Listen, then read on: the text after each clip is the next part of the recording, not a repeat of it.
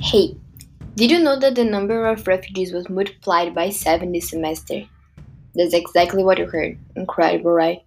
According to Global Human Research Network, the number of refugees increased by 7 times all during this semester alone. The majority is Venezuelan people. The Global Journal also said that. The National Committee of Refugees, CONARE, on Monday, 8 of June, reported that Brazil currently has about 43,000 people recognized as refugees.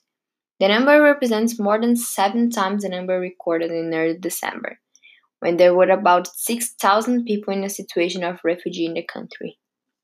According to the committee, linked to the Ministry of Justice and Public Security, the increase is explained by three waves of approval of requests made by Venezuelans one in December, one in January, one in April. This one aimed at contingent of children of refugees from Venezuela. Given that, since December, the Brazilian government has approved about 38,000 requests from Venezuelans, which represents 88 of the total.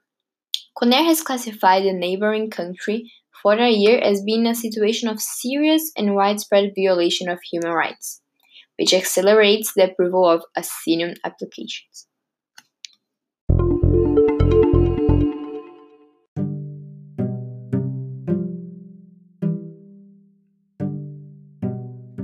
I hope you enjoyed listening to this new published by the G1 website. It's really nice for you to check. Hope you enjoyed. Bye bye.